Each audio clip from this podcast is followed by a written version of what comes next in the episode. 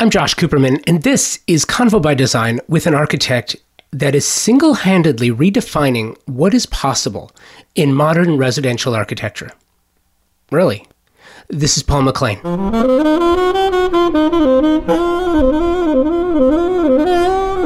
Paul McClean is one of those rare individuals who knew what he wanted to do at a very young age. Rarer still, he is one of those individuals who grew up to change that space into his vision of what it should be. McClean grew up in Ireland and made his way to Southern California by way of Sydney, Australia. His work uses clean lines, site specific features that make the most of water, and given space available to maximize every opportunity, sometimes more, sometimes less, always distinct. You can see McClean's fine lines woven through space and structure in the most seamless and unapologetically spectacular ways. McClean's work is inspirational, aspirational, and if nothing else, makes you wonder what if? Thanks for downloading, streaming, and subscribing to this episode of the podcast. If you haven't subscribed yet, please do so you don't miss a single episode of the show, like this one with master architect Paul McClean. Convo by Design is presented by Walker Zanger a progressive brand that was built on a promise to provide designers, architects, and homeowners with the right materials to do their very best work. That promise is fulfilled every day through a commitment to provide the best ceramic, glass, stone, porcelain, and concrete surfaces and finishes. But it's more than that. Walker Zanger believes strongly in serving the trade with a trade program that makes the specifying process simple with the support you need. They've been staunch supporters of the trade since 1952 in 2020, I launched a series in partnership with Walker Zanger called The Showroom. This intimate interview series showcases some of the very best creatives in the business today. Please join us live or catch every episode recorded so you can enjoy it on your schedule. Walker Zanger is on the cutting edge of design featuring products for every style and architectural feel you can create. So check out any of their showrooms across the country or shop online. WalkerZanger.com. I do love to have the conversation about living in Southern California. And there's just two things that you, you used to not be able to complain about. One was the weather, and the other was traffic. It's like you just sort of have to live. you get the weather, you have to deal with the traffic. Now, right. po- post COVID, we have much less traffic, but the weather has become seriously an obstacle for quality of life. True. That's that's true. Well, hopefully it's. I mean, hopefully it's temporary, and um, that's. I, I'm a, a, big believer in global warming, but I I don't mean it that way. I just sometimes think there's also this cyclical nature, and I really hope that we'll see next year. Maybe the weather will become milder again. Not you know you know what I mean, Josh. I'm not trying to. Um, know, I, I, it's kind of hard to say that because there's so many people doing misinformation these days, you know, but there is still a cyclical nature to weather as opposed to climate, right? Well, here's the thing, and I like that you bring this up. I feel like there is a certain political correctness where because everybody is so sensitive right now, eh, justifiably so, but because everybody is so is so sensitive right now, it becomes impossible to to speak one's opinion if it's counter to what everyone who you're around feels at the time. That being said, I also feel like the one thing that I think is almost universal as a takeaway in 2020 is that our homes, our dwellings, our surroundings are more important than they ever have been in, in the past. And that being said, who better to have that real conversation than designers and architects? Correct. Absolutely. I mean, I think that's a really good point. And perhaps the way things have worked out in 2020 uh, have really helped us uh, understand. Um, I'm sorry, Josh. I tried to get some air going, and now the car is turning on. Apologies. Listen, wait before you go. Before you go on, Paul. I I just want you to know it's really interesting when I started the podcast, my background's in radio and broadcast. So I always, I love a good conversation that has really good high quality audio. At the same time, I've never been one of those people that believes that life doesn't actually happen in and around us. And I've I've done so many of of my of my conversations from design houses where they're sawing and banging to you know the, the design center where you got people moving stuff and talking and echoes. And it's just it's it's part of life. And we just have more obstacles. We have different obstacles now uh, than we did last year. And i guess that's part of the process too is being able to adapt right yeah, absolutely. In fact, it's it's funny. I think I I had a project I was working on recently in the Middle East, and every time I connected with with the people over there. It was like a Zoom video conference from my car. and, mm. um, you know, sometimes from all sorts of parking lots around the country. And, you know, their comment was, do you really have an office in the end or do you just sit in your car all day? And I'm like, no, but it is, you just have to try and adapt. And, and I, but going back to our earlier point, I, I do feel like the combination, especially for us here in Southern California, I mean, we have some enormous advantages here in, in terms of, the climate that we live in uh, mostly. And uh, that's that's been interesting this year because it's kind of worked against us a little bit too but i think if we step back from this particularly you know terrible year uh, not just in terms of COVID, but for us here in California, in terms of climate as well, and all the fires and the bad air quality, um, I think that it's been really interesting to see how people have been forced to to to spend time in their homes, but it's given them the opportunity to see what works and what doesn't work. And uh, I think we've all had to learn to be a little bit more tolerant, like you mentioned, of, of the environment we're in. There's been plenty of meetings we've had this year which have been stopped because a certain five year old felt like they need to join the meeting as well, for example. right. Right. And, you know, I, I was just talking to um, my own kids are, are, you know, late teenagers, so they barely talk to us at the best of times, uh, unless they want money, of course. But um, the uh, I was talking to a planner at uh, Beverly Hills yesterday, and he was just telling me, you know, he's dealing with a five year old and a three year old at home. And I said, you know, you're going to look back in a couple of years, and despite the, the challenges you faced this year working from home and dealing with all of that, you it's gonna it's so gonna be so precious that you had this time when your when your children were little that you could spend more time with them and you could take those breaks and and play games and whatever in between your workday e- even though at the same time the other challenge it's brought up is like where does the workday end and where does it you know where does it begin right? Boy it's true. Uh, and it's funny too because i have uh, older teenagers as well and i completely relate to what you're saying at the same time it has it has forced that that close contact um, which has been hasn't been bad i think it's it's really been great and and to your point learning how to live within these spaces but here's what's interesting too and i'm curious as to your take i feel as though uh, m- many of the byproducts of 2020 were not necessarily new but they've amplified what was already right. there. Right. So I agree. Yeah, and with regard to living in one's home, you know, here in Southern California, I think we can use as a as a as a case study because you know traffic is a serious issue. Traffic is a problem. When I was the general manager of Playboy Radio, I, I live in the South Bay. I would right. commute. I would commute to the far end of Burbank.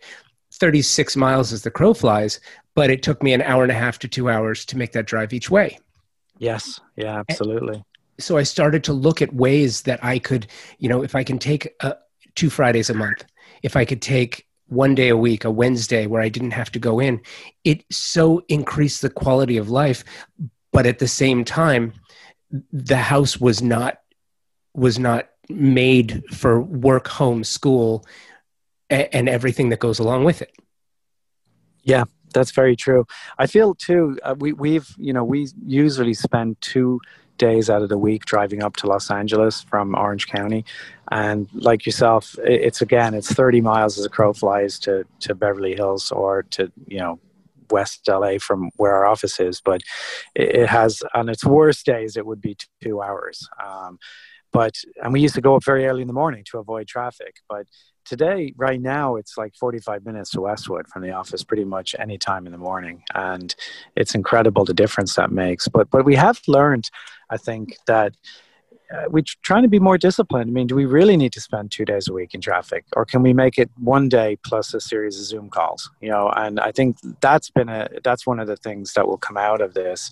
I, I do feel like COVID in general, it's been a great accelerator of many things, and I think that's what happens once in a while when things you know go wrong in the world. It's not necessarily that um, it's all negative, but there's it, it, can also lead to things that were already happening for example like the problems with retail in general are accelerated by by covid.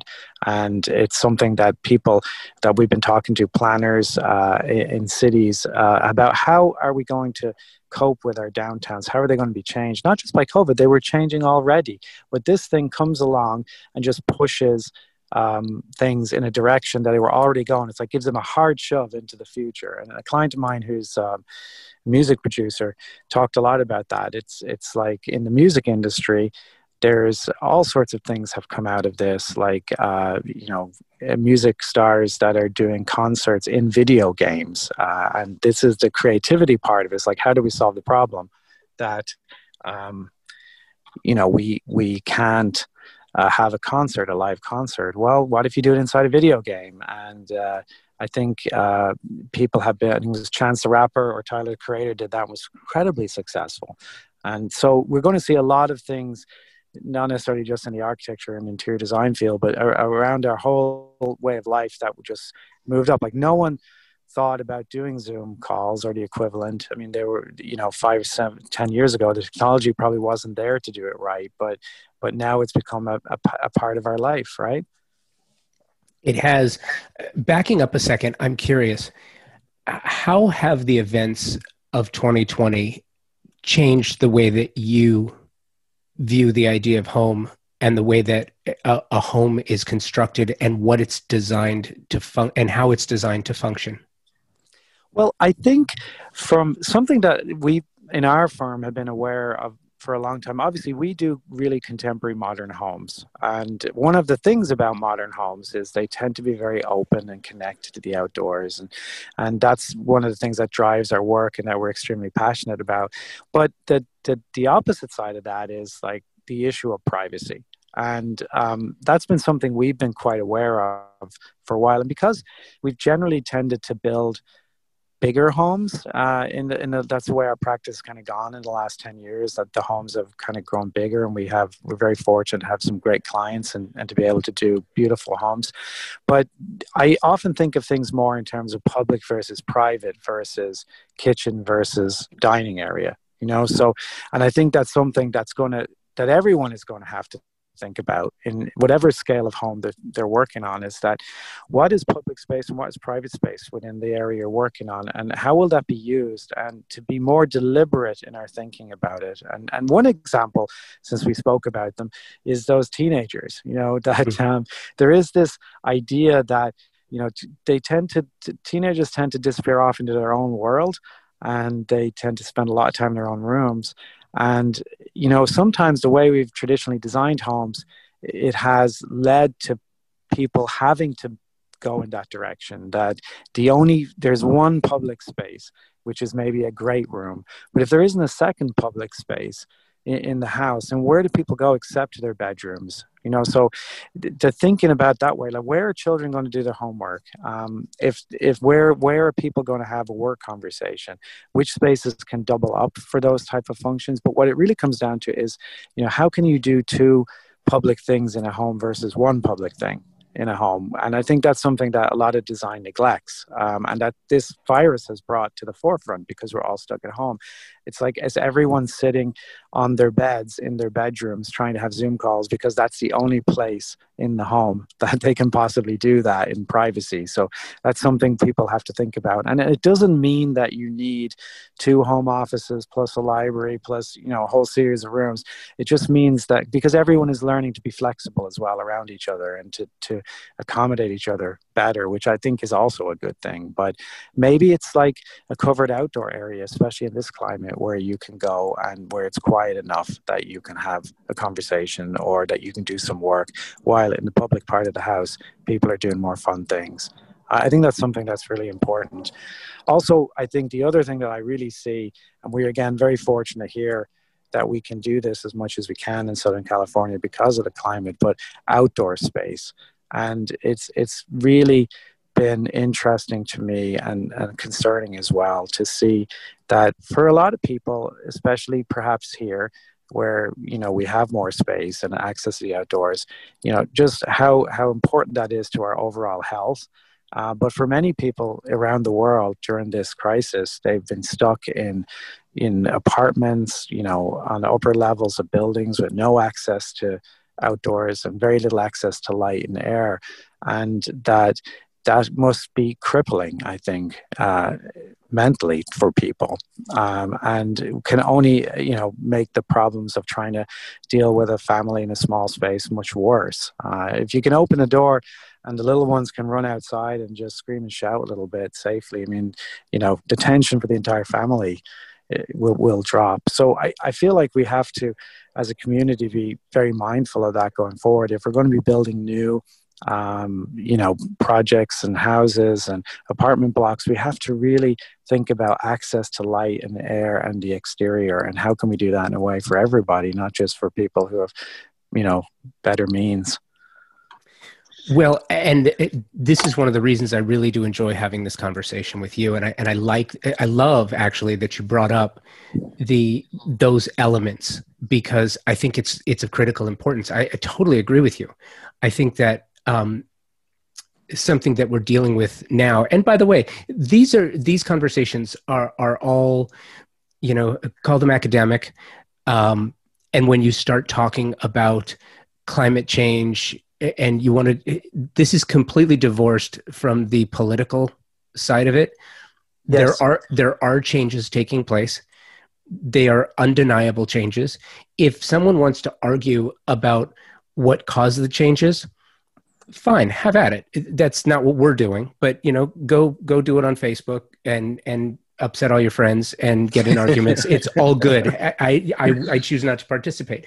The one thing that you cannot hide from though is quality of life there is a direct correlation between quality of life and air quality water quality yes. noise pollution.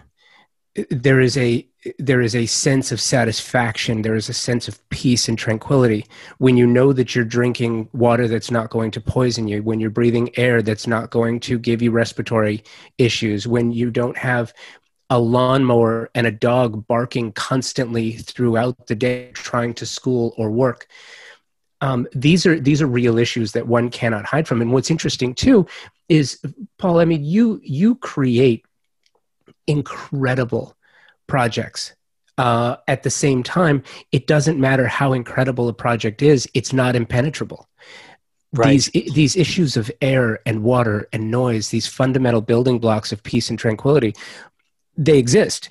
And I think that if anything we've learned this year, I mean, look, I, I record a podcast from inside a home right now. I used to love going out and doing these in person. And I look forward to the day when I get to do it again. And there'll be a siren and there'll be a truck driving by, and it, it always happens. But I definitely have to uh, organize, close the windows when I'm doing this. I need to know what days my neighbors are getting their yards mowed and i do i know who's got i know kid patterns i know dog patterns i know traffic patterns i know lawnmower patterns these are things that we have to that we have to live with. And i think one of the most amazing and remarkable things that architects in particular and designers in general do is that they look at a problem and then they figure out how to how to solve it. And i imagine that right now that is a that's a that's an issue that's on on your radar as well very much. And um, I mean, just talking, as you said, about these basic concepts of light and air and pollution. I mean, you know, I've lived in Southern California for 25, 26 years, something like that. And I can remember when I first came here in uh, the mid 90s, you know, going up to LA and not being able to see the skyscrapers when you're walking on the streets because of the smog in the air. And, you know, just seeing the direct impact of what the the Clean Air Act has done in this state and the efforts that people have made in this state to clean up our air. And then here we are this year, and we're, it's kind of like it reminds me of those times, like in the 80s and 90s in California. That's what the air quality was like. So, so there's a really positive lesson there is like with with the right approach as a community we can solve these problems and and i also think before we get into the more specifics that yeah you're absolutely right. I mean people can go and they can scream about the theories of things on facebook or whatever but you know there's there's lots of good reasons for doing the things that we do in architecture um, for environmental sustainability that you know don't even have to get into the discussion about whether you believe in climate change or not because if if you go back in time and look people have been designing passive uh, design and for climate control well since they started building buildings. I mean they were really smart. Uh, we were recently in dubai and you know the old buildings in dubai incorporated wind tunnels or wind chimneys i'm sorry i apologize that would pull in the hot air and then suck it out the top of the building to create like natural ventilation. And they did this in these buildings that were made of adobe and uh, and mud, and they were cool, naturally cool inside. Even though, as we know, it's like in the 40s Celsius or the 110s in the summer, they could actually live in that climate because they were using passive solar design. Um, and I think that you can even pe- tell people about like how much money they'll save on energy costs by just passively designing a building. And not only then does it contribute to its environment create its own power uh, a lot of these things aren't necessarily expensive uh, you know, just it's a, it's a matter of how you create openings, how you create overhangs. And what they really do is create pleasant environments that people have enjoyed for thousands of years. Um, so it, it, doesn't have to be packaged in the way about climate science and whether you believe in it or not. And, and I'm very much believing in climate science. I don't want anyone to have the impression that I do not. But uh, even the idea of energy, uh, and renewable energy makes makes people in this country then less reliant on energy coming from other places makes us less reliant on uh, you know when problems happen uh, you know if we if we are creating our own power on our own building and storing it there then when we have blackouts we still have power uh, when we have problems in in the world infrastructure to do with supply and demand, we're independent. You know, these are great uh, you know goals for any community to strive towards, regardless of their opinions of climate science. It's absolutely true. And, and I'm curious, I, I wanted to talk about the work a little bit because I think the I think the work is spectacular. And when did you when did you publish your book? Was because I'm getting my I'm getting all my dates jumbled. Was it 2019 or was it 2020? It was it was 2019. Um, okay, which I only know Josh, because I went on book tours and book signings, and you couldn't do that in COVID. Otherwise, I'd be as confused as you are. I, I know, right? It's it's. Uh, by the way, I've lost funny. track of time. I, I I have totally lost track of time as well. I think that's something that I'm I'm looking forward to that coming back. It's it's so funny too because you want to have meetings and you got to have meetings and we've got these meetings scheduled. But you know, if you're sitting at home in your comfy yoga pants and you're not actually in an office, it's very easy to miss a meeting. Um, True. Yeah. In talking about the work, I think I think it's really interesting. Um, you know, having these conversations as often as I do, and talking about, I, I, believe firmly that that architecture really is a language. You know, you hear architecture as a language, and it's it's it, it's treated as a language, and I think it should. I think what what most don't factor into it are the regional dialects you know and and the the countries of origin and all of the influencing factors that that affect a language. And i think our architecture is certainly subject to to that as well. And i think that you can always tell who's speaking it sort of by their history. So you you started the company in 2000 correct? Correct yes. How'd you how did you wind up there and how did you wind up here? What was the what was the path? Did you because it, I, I imagine you know strong architecture created by an artist by an architect you could very easily have a style that was you could do traditional you could do spanish revival you could do I, I imagine you could focus exclusively on industrial if that's what you wanted to do. How did you wind up here? Gosh, I so it's interesting, but it, it also, also almost sounds like a cliche. But I I really wanted to be an architect since I was a very little boy, like four or five years old, and I have always been interested in housing, which basically just interested in in housing. And um, it is interesting. I, I don't know why. I mean, I grew up in suburban Dublin in a tiny little row house and had no experience of architecture, had no architects in my family. But just from the time I was four or five, according to my mom, um, I always wanted to be an architect. And um, I went to school and all I did was draw pictures of houses in my art classes. and, uh, hmm. you know, they try and make me draw other things. I, I occasionally tolerate the, the odd still life, but then I just go back to drawing houses again.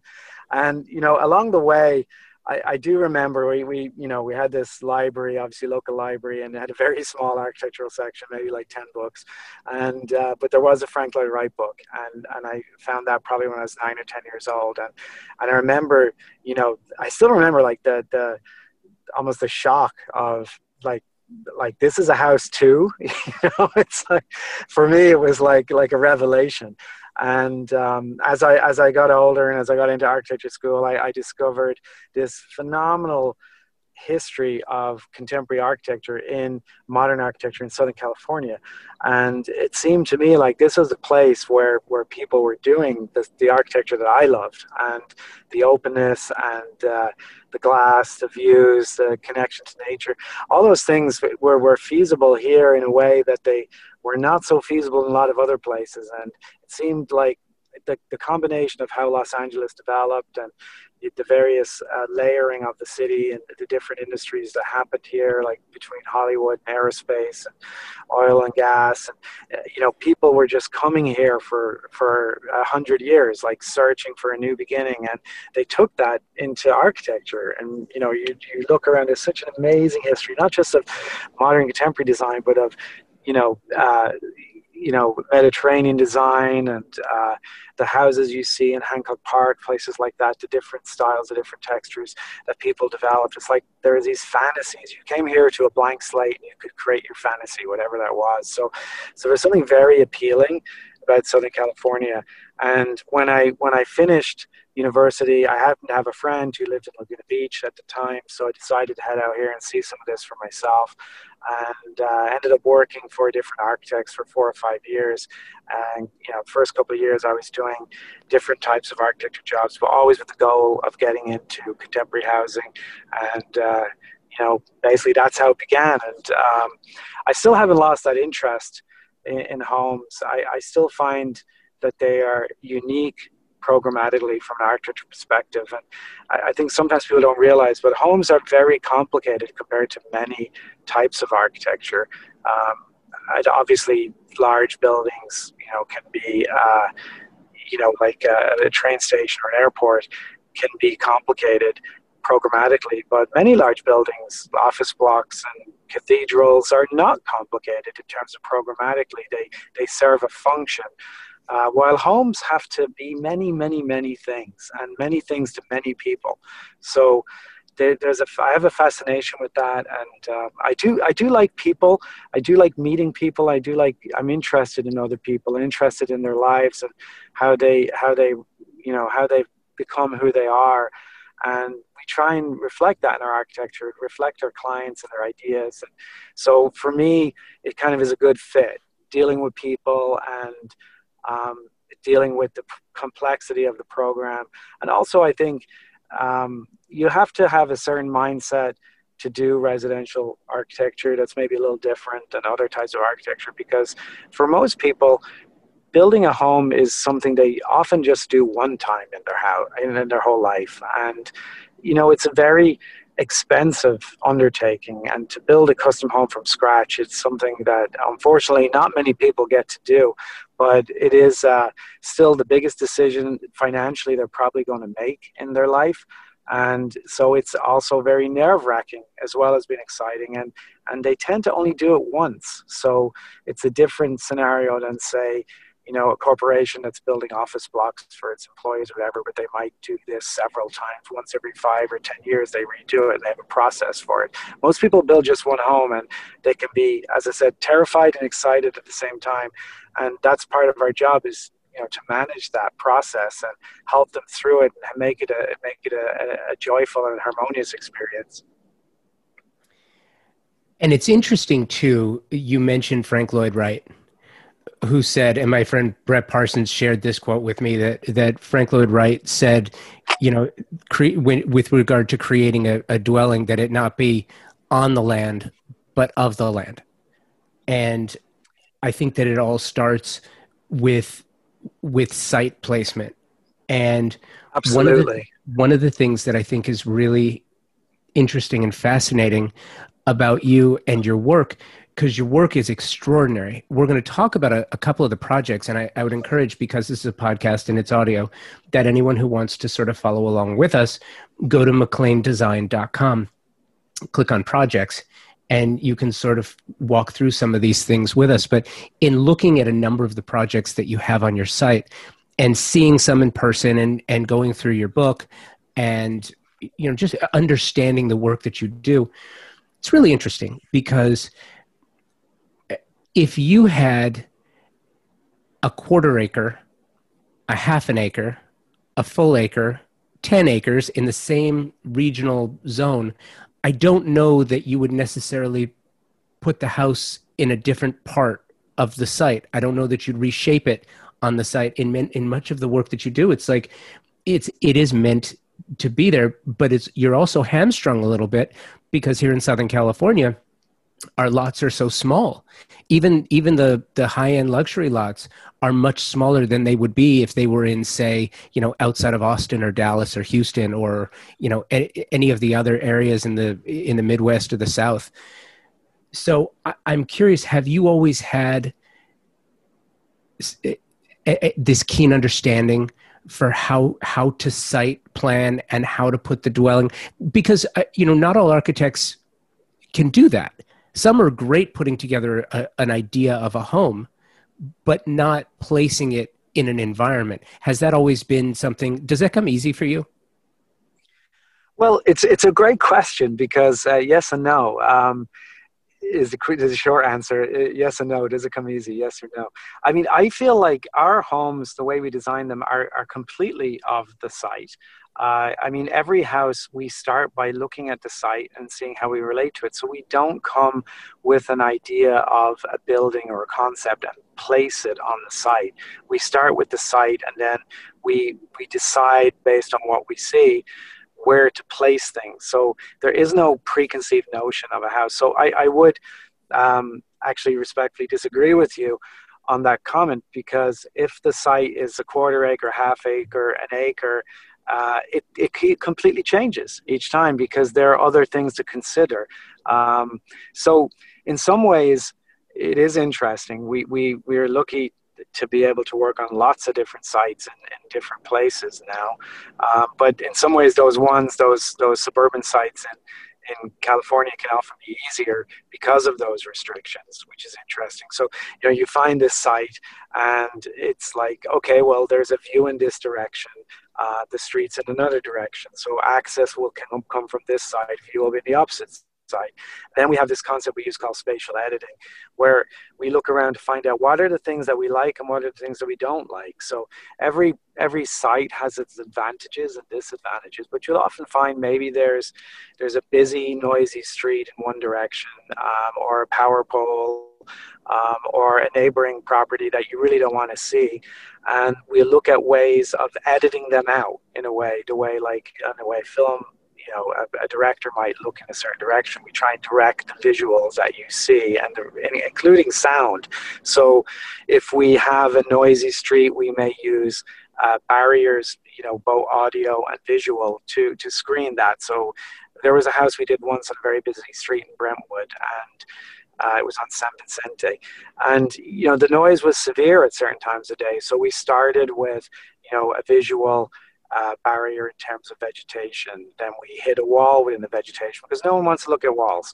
Uh, and then we created a drive court. And then we created a screen that separated the drive court from the house itself. We added water elements, which, you know, moving water for noise. So by the time you you went through this sequence of entry, you get to the front door, you you're not even aware of the street anymore. You can't hear it, you can't see it. It's gone. And um, so so that you can do this process of editing. We often also will place water features because they're restricting, almost like a moat, right? You can't walk over the water, so you have to stop at the edge of the water. And we can use the body of it, the water itself, to screen out maybe a house down below that nobody wants to see. So you get the view, but you don't get the visual uh, negativities in the foreground, and you, you, create this serene space for someone. So, in some ways, working on sites that are constricted, you can very quickly identify all of those things. When when you're given a blank slate, uh, right now I'm looking at a, I'm starting a project in Santa Barbara on a hilltop that's you know two acres flat with a 360 degree view. It's like wow, where do we go here? you know, because there's so many more options. And uh, but they slowly the, the options develop. Like there's the Channel Islands, and that's the focal point of the view. Even though it has a 360 degree view, it, it has views that are more primary. It has a view of the harbor Santa Barbara. That should be the main view from the living room. We have more options in terms of approach. Uh, we can sequence how people people move through the property differently because we have space, and and that is also something, Josh, that's we, we are really interested in architecturally is is I think talking about emotional resonance or connection to to a project, it's not just it's not just a, a house or a home. Um, I think it's important to, for me personally that the home has to be a beautiful place and a restful place but it is important to remember it is just it is just a home. It's not your life you know? Sometimes i think us architects can get ahead of ourselves and we can be so involved in our concepts that you know the, concept can overrule everything and become it can get in the way of living so it's always important that the plan be practical and make sense and that people can move through it and enjoy it because no matter how beautiful it is if it doesn't work practically they're going to get very annoyed with it very fast when they're living there. You know, if they if they have to walk up and down like four steps from the garage and walk back down another four steps to get to the kitchen with the groceries, that will become really annoying very fast, no matter how pretty it looked in the drawing. So, so that's that's another aspect of this that um, it has to be practical. But going back to that point about emotional connection, I mean, it, to me, there is no point in doing this unless you can people can really enjoy the space and really love it and want to be there. And it's also in this time that we live in, uh, it's really important that you know our lives are so busy and our lives are so full of noise. Uh, and I mean not just noise in terms of you know noises like the lawn or, or the dog barking. I mean noise in terms of noise on Facebook, noise on the internet. You know. Uh, busyness everywhere, 24 7 news cycles. Um, we want to try and create places that help people separate from that a little bit. Um, and for me, entrance is often a big part of that. Like when you come home, there needs to be a way to enter the house that brings a sense of calm, that makes you disconnect a little bit from that world you've just come out of and kind of empty your mind a little bit. So we often use courtyards and bridges and uh, water features to create a sense of space as you enter that just helps you kind of you know decompress from all that it's interesting as i hear you talking and it's funny i actually think we agree i, I don't think we're disagreeing on this at all i, I think that i'm what i find so interesting though is how you were describing San Vicente. And is that the San Vicente project that you have on your website? Just a, you may not know what's yes, on the website. Yes, okay. it is. Yeah, exactly. Okay. So that's actually one of the one of the projects I was going to ask you about because it it is I when I when I saw this I I was I sort of I had a feeling of falling water. I had kind of like this. It reminded me. It wasn't. It wasn't like trying to replicate it, or it was just. It. It, it reminded me of that because of the water feature and because of the walk in through to the entrance.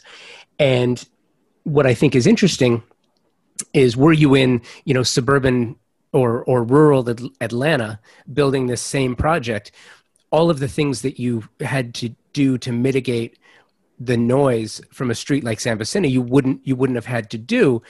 And I and I think that you know I'm trying to figure out if it's and I think it's different for everyone, is what I'm getting from you. But whether it's easier or more challenging based on if you've got more space or less space, because if you know what your restrictions are, then it you don't there's that's not fungible. You know, you can't you can't it's not flexible. It is what it is, and you just have to work within it. But I think having the ability to do all of these different things. Now, I I love this this house on San Vicente. I love that from the perspective that you're taking the image, you have a lot of glass, a lot of openness, but it it still seems somewhat secluded and private. And I feel like that's that's the secret sauce in it is is the balance, is it not? It is. It's very much. Um, it, it is the balance. I mean, the you know, there's a we had a client once and uh, who's a, a well-known film star. And we had this problem that she loved our houses and she loved views, but you know, when you, when you love houses and views, that means people can see you too, and uh, so right. that's a problem we never could figure out. But but yeah. it is the thing. It's it is really important that the balance of uh, the feeling of openness with the, with privacy. If you don't have one, the other doesn't work. And uh, but I think your point. It's a really great point that eh, to me these are not. Negatives in a way. They're challenges and uh, the challenges and the client's program are what dictate the design. So I, I don't come into a design with any preconceived notions. And i think part of that is being lucky enough to do this for a long time and to have like my i think my own sense of style. So i don't ever worry about what the house is going to look like. You know what i mean josh? It's like the house is going to look like what it looks like and for me it's like okay how am i going to solve these challenges and the client's expectations and then you know it's it's rare that i think when you put all that together, I mean, I guess that is the secret sauce way. You put that all together, and then at the end of it, voila, there's this house, but there was no idea going into it what this house was going to look like, uh, if that makes sense. It's just like all of these things make this project. And I think that's interesting why sometimes it is easier on a more constrained site. The, the more constraints you have, the quicker you come up with responses to those constraints. And you shouldn't be afraid of those constraints because they're going to help you create something. Uh, versus if you give me you know 20 acres on a flat site in, in Kansas with no natural features around it. There's um, okay, I'm going to have to go in a different direction. Going to, there's going to be a lot more thinking to. But but then again, you know, even that like you already the first thing you start with is the sun, Josh. You know, where is the sun and what is the climate? right? So you already there's some constraints right there and some things to work with. And then there's got to be an entrance somewhere to that site right? So so you're either coming from the north the south the east the west. And you know the light in the morning in the east is going to be different to the light in the west. And it's going to be different in summer to winter. So there's a whole bunch of things that automatically come up that are going to help you design this house. And then your client's going to come along and say, well, I need these requirements. And before you know it, you're, you're figuring out that, you know, they've got three kids and they want the kids as far as possible away from the master bedroom. And that's, you know, and on you go. And before you know it, you've got all these constraints that are going to help you come up with hopefully a beautiful design. And that's the, the tricky part, you know, just pulling that all together. So it's really interesting as as you're talking i'm sort of working through the process with you. And that that by the way is the is the most fun for me as someone just having the conversation about it. But i imagine it is for you as well the person who's who's actually doing it. I i think your your point about you know kansas and a plane and just a big white sheet of paper where you you know now you have to figure out where on the desk it is and where you want to start. But i feel like it used to be just LA, but it really is Southern California in in particular it is kind of like just and always has been treated like this huge etch a sketch. You know, we'll we'll we'll yes. we'll try something, and if it doesn't work, you know what? We're just going to shake it out, and we're going to start all over again. Even in Orange County, you know, the first Wrigley Field baseball park was was built in Orange County, you know, which is the which was the the original I want to say it was the original home of the Angels who then moved and then it was going to be the Dodgers but they moved to Chavez Ravine, but that was in Orange County where people think well nothing really happened in Orange County until after it happened in LA. That's not necessarily true. But I do feel yeah. like this idea and it's interesting too to me that Southern California architecture really started with these solid two foot thick walled adobes with very little interior light you know and very challenging to to to create the interiors. That's you know that was the start of southern california architecture. And you look at it now and we've we've just completely flipped it upside down where the idea of what's what's possible can be completely open.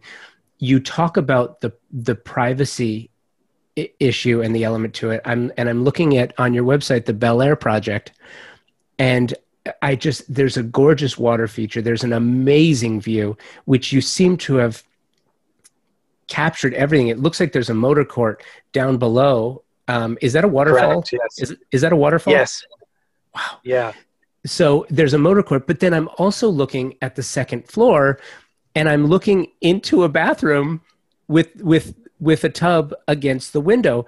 Now, I don't see the other side of it or what privacy features are put in place, but to your point, you know, these are all things that that seem like wonderful problems to try to solve. They are. I mean, they really are. Like behind that in that in that Bel Air project, that water feature is like 200 feet long or mm. something. But what it does is it actually lines the street and it's really you know was something we played with for quite a while before we could get it right. But it's kind of interesting the street is only 15 feet behind that waterfall. And what we what we have is a layer of trees and hedging between the street and the waterfall. But if you're inside the property the, the waterfall screens the noise of the street though it's not a very busy street. But but when you're even when you're upstairs you look at the waterfall, the trees, you connect to the trees on the opposite side of the street. You have no idea the street's there. It's very, it's actually very clever use of landscaping, which we worked really hard with the landscape firm on to and the, and the client, so that you know you can make these things go away. So you create this environment. Um, luckily enough, on the other side of the house, everyone else is so distant that. Um, you know that bathtub for example and we often will place the bathtub against the window because you know reality is people don't take baths very often and if they do they just get in and out of the bathtub so you know you can be further back in that room and the bathtub will actually help you with your privacy concern but they're far enough away that you can have that feeling of expansiveness and openness in the bathroom and even be naked there and not particularly concerned about people seeing you because if they go to that much effort to see you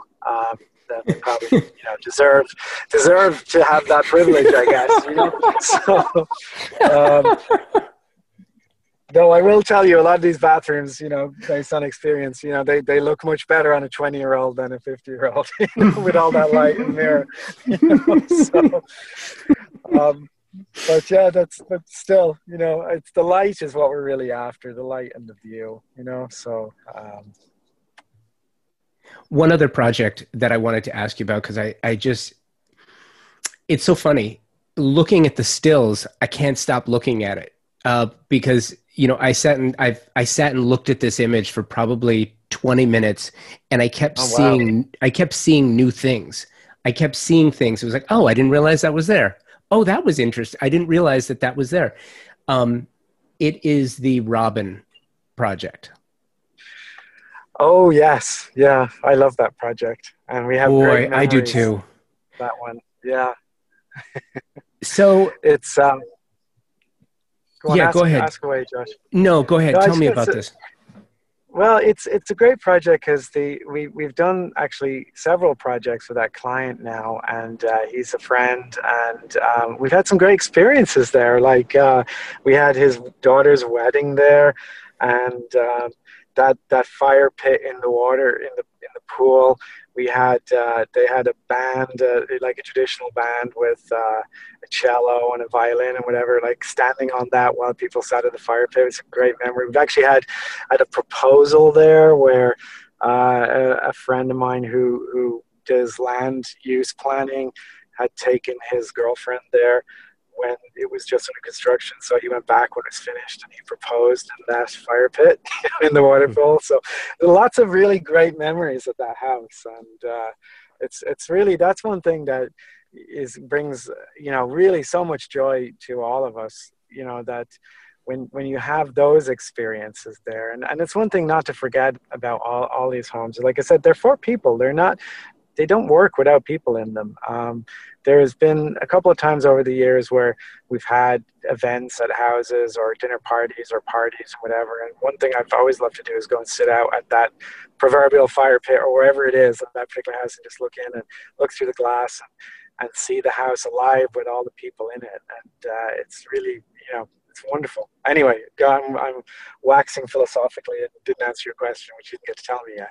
So one of the things that I was noticing as I'm looking at this is so the the pool is is completely organic in the shape. This uh, amazing fire pit sitting right in the middle of it with the bridge like you had referenced sort of that moat crossing idea. The the fire pit in the center but the the lighting throughout this whole house this kind of reminds me of a treehouse. It really does because it, it almost looks like there's way more outdoor space. It's real it's it's indoor as well because you've got you've got enclosing walls, but it almost feels like it's it's almost entirely outdoors but then it becomes indoors as well. So it's it's it's completely uh it's it feels completely convertible. Yeah that was really important to me um when when we were designing the house because you know it's a beautiful site uh, and it has this spectacular view of the entire la basin but it does have as we said some challenges. There are some some homes below it that are are you know rather old and they have pretty decrepit roofs and they, they do kind of spoil that so the, the first thought was you know push the pool to the boundary and follow the organic shape of the lot and then hold people back so they couldn't see those roofs below and the other thing about that view is it's such a big view. It's not a small view, if that makes sense. Like some views are, are, are pastoral and some views are um, focused. This is like the entire LA basin, you know, and sometimes it's it can be just overwhelming. So we had this concept right at the beginning of the glass pavilion in the garden and that we would be able to create this rather intimate garden space on one side and this very expansive panoramic view garden on the other side. And the idea that the glass would completely fold away. So if you're in the kitchen family room you know you really can you this is just one space that flows through the house and it's very beautiful that little garden on the street side, which is full of trees and water and just comfortable, intimate spaces. It's completely opposite on the opposite side of the room to the view. So that was one of the, the first things we kind of came up with is just this idea of this glass pavilion almost, you know, somewhat inspired by, you know, Mies van der Rohe's Farnsworth House or the many glass pavilions, Philip Johnson one, just the idea of the glass pavilion in the garden as a, as a starting point for the design and how could we achieve that. And uh, it is one of the more successful parts of the house, I think. One of the other things that I've seen you do in other projects, and I think it's completely represented here as well, you don't waste a single foot of space um, specifically, what I'm talking about is you know how you use the pool in connection to the house itself, how you use the existing yard, but also, and one of my favorite things, I just I am a huge fan of the rooftop deck, but oftentimes you'll see structures that have an exquisite view anyway and then they'll have you know other views from a second floor balcony or something like that what have you so they'll miss an opportunity. It appears that this one also has a complete rooftop deck on the structure. You didn't miss an opportunity to take advantage of it. Well, what was interesting too, Josh, on that project is that again, it comes from constraints. Um, like there's a limit on the amount of square footage, and there's a homeowners association here, and there was a height limit that was pretty restrictive. But we felt that there was an opportunity. I mean, sometimes rooftop decks can just they can be so exposed and you're just sitting on top of a building, and you know there's not really much in the way of shading or uh, you know uh, privacy, and here there seemed like there was an opportunity if we created a rooftop deck on top of the main living spaces, but not taller than the master bedroom level, the bedroom level.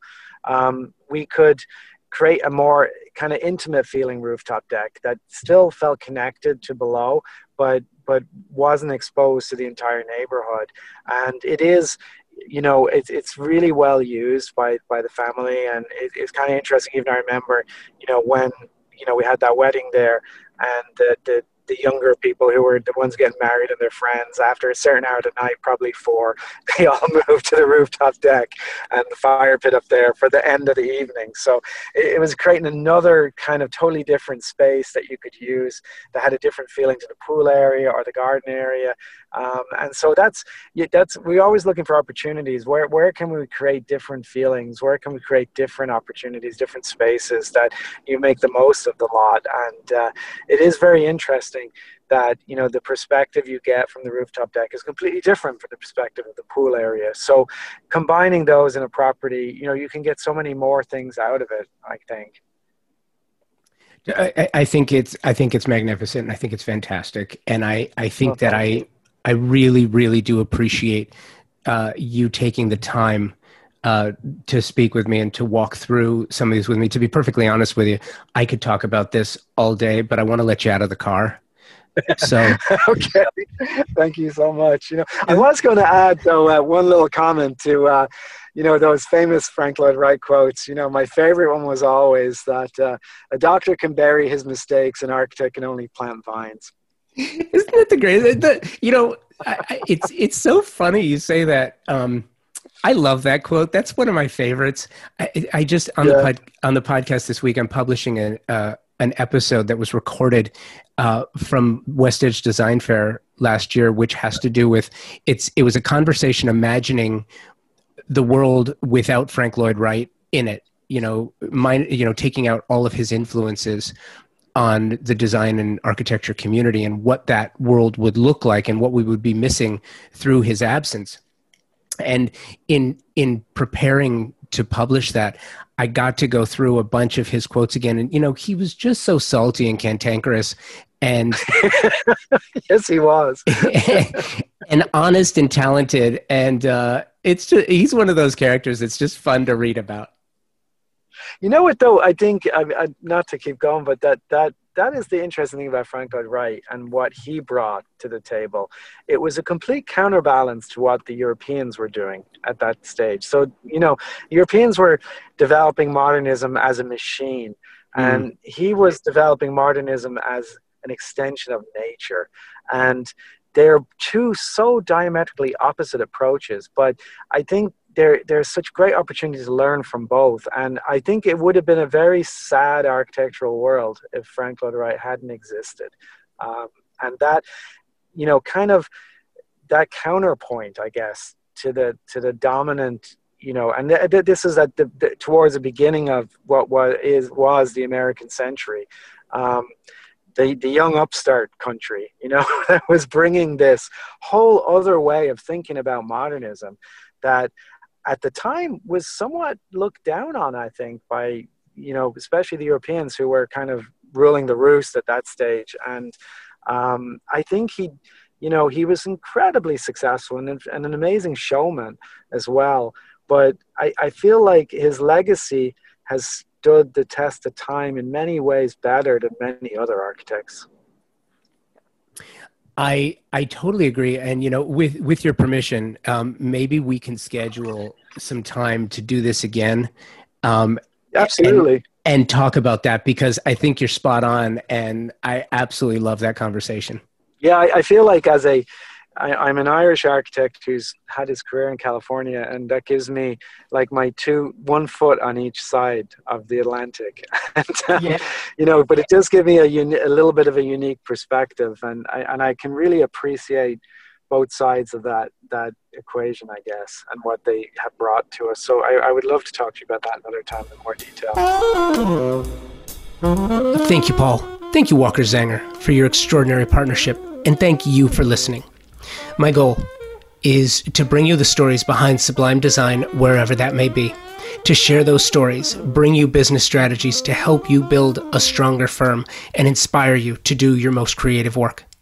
For more, please follow us on Instagram at Convo by Design with an X and check us out at convobydesign.com. Until next week, be well and keep creating.